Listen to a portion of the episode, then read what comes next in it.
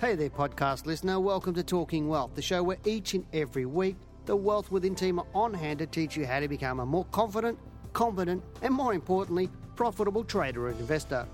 For more information, products, services, and detailed show notes, including a transcript for this podcast, head over to wealthwithin.com.au and click on the News and Media tab in the navigation. Hello and welcome to Talking Wealth. I'm Janine Cox, Senior Analyst at Wealth Within. Now, this week I thought I'd start a discussion on oil and where it's going to be trading in the near future. Wars have been fought over oil. We've seen environmental disasters, not caused by oil, but human error when they're getting the stuff out of the ground or out of the seabeds.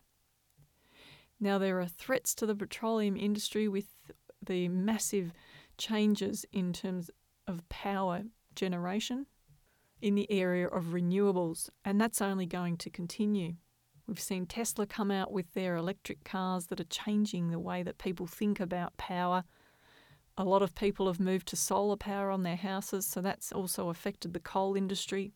People have talked about the petroleum industry um, being or sitting on a heap of stranded assets. So the changes in the oil price have been so dramatic over the past decade. A lot of wells have been uh, unviable and like literally they've just capped them and they're waiting for the future or for an opportunity when the oil price rises again so that it is viable to drill. Can you just imagine how a bank or accountants would be able to value these assets which su- with such huge volatility in the underlying commodity price? I'm sure you can understand how some companies went to the wall or were picked up by bigger fish throughout this last decade. I'm also going to be talking about oil stocks. But one thing I want to mention to you is a lot of the noise that comes out about oil rallies tends to be when the price is falling. I followed this really closely over the past months when the oil price was falling. This is before the recent rise we've seen. And there was a lot of discussion in certain areas about it, a lot of commentary coming out. And then shortly after, the price would continue to fall. The only real logic you can get is from a chart. A price chart will tell you what's going to happen or more likely or to happen rather than listening to all of these conversations. Now, before we get into the prices, and I'm going to cover that in the next podcast, um, although I will say in a number of reports that I've put out in different publications, I was watching the prices and setting levels where I thought a good entry point would be. And in actual fact, as the price was falling, um, I was able to set these levels, and then finally I had a level at around fifty uh, dollars forty three. I think in August two thousand and seventeen was a good level, and another one has just been broken recently when we've seen the oil price push higher. Now I'm reading a book at the moment, and I wanted to share this with you. Tom Bower wrote a book um, called Oil money, politics, and power in the 21st century. And, and that's really what's spurred me to have this conversation with you. I mean, he's he wrote as a, a historian, a broadcaster, journalist, as well um, as a best. He wrote a number of bestsellers as well. So, very interesting book, and I'm going to share parts of it with you as we go through this podcast. I'm going to take you back to 1973. So, this is how the the story goes in the book, and I'm just reading you a part of the book. Unlike his younger rivals, he started his career in BHP's supply department in the midst of the first oil crisis in 1973. So this was about a chap by the name of Hall. Until then, BHP and the other major um, oil majors, ExxonMobil, Shell, Chevron, Gulf, and Texaco, together known as the Seven Sisters, controlled 85% of the world's oil reserves and had perfected a cosy arrangement to fix the world price. Their representatives met regularly to discuss their costs and calculate their required profits. Blessed by a neat monopoly and a surplus of oil, the seven chairmen would travel as statesmen to the Middle East and inform the Arab producers the price the cartel would pay for their oil the following year, usually around $25.25 per tonne or $3.60 a barrel. The chairman acknowledged each other's turf and, acting like governments, used their intelligence agencies and military supremacy to impose one sided agreements. the Arab producers meekly signed fixed price contracts. Exxon formally announced the price, and the crude continued to flow from the Middle East to refineries in Europe. Rely on its own plentiful supplies, supplemented by additional oil from Venezuela and Mexico.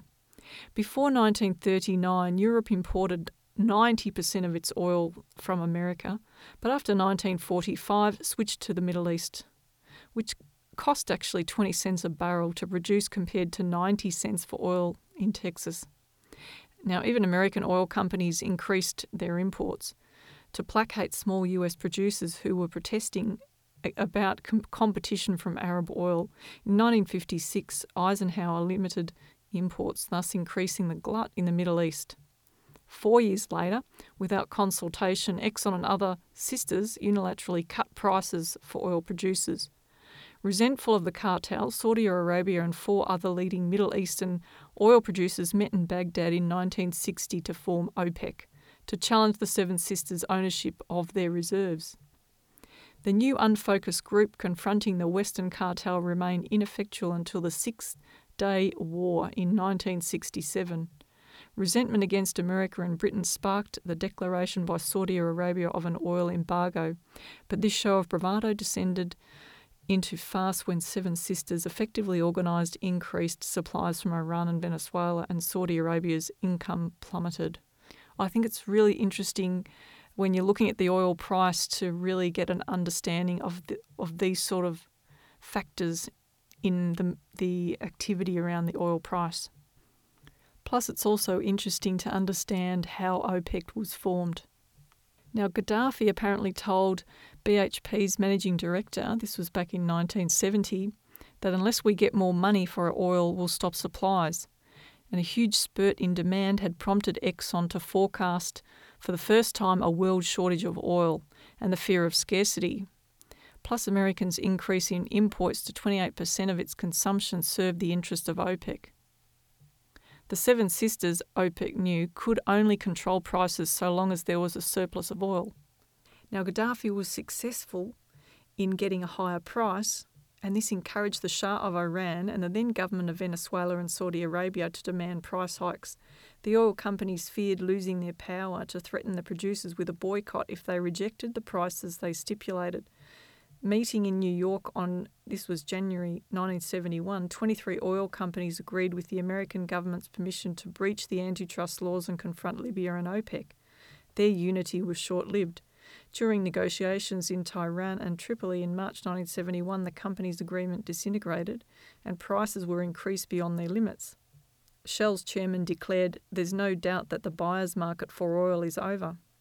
The Libyan and, the Libyan and Iraqi governments began partial nationalisation of Western oil interests in 1972. The United States said Gaddafi deserved a good hard slap. The Shah nationalised 51% of the oil majors' Iranian interest and increased prices again. It was said that the relationship between the West and the Middle East had been changed unalterably.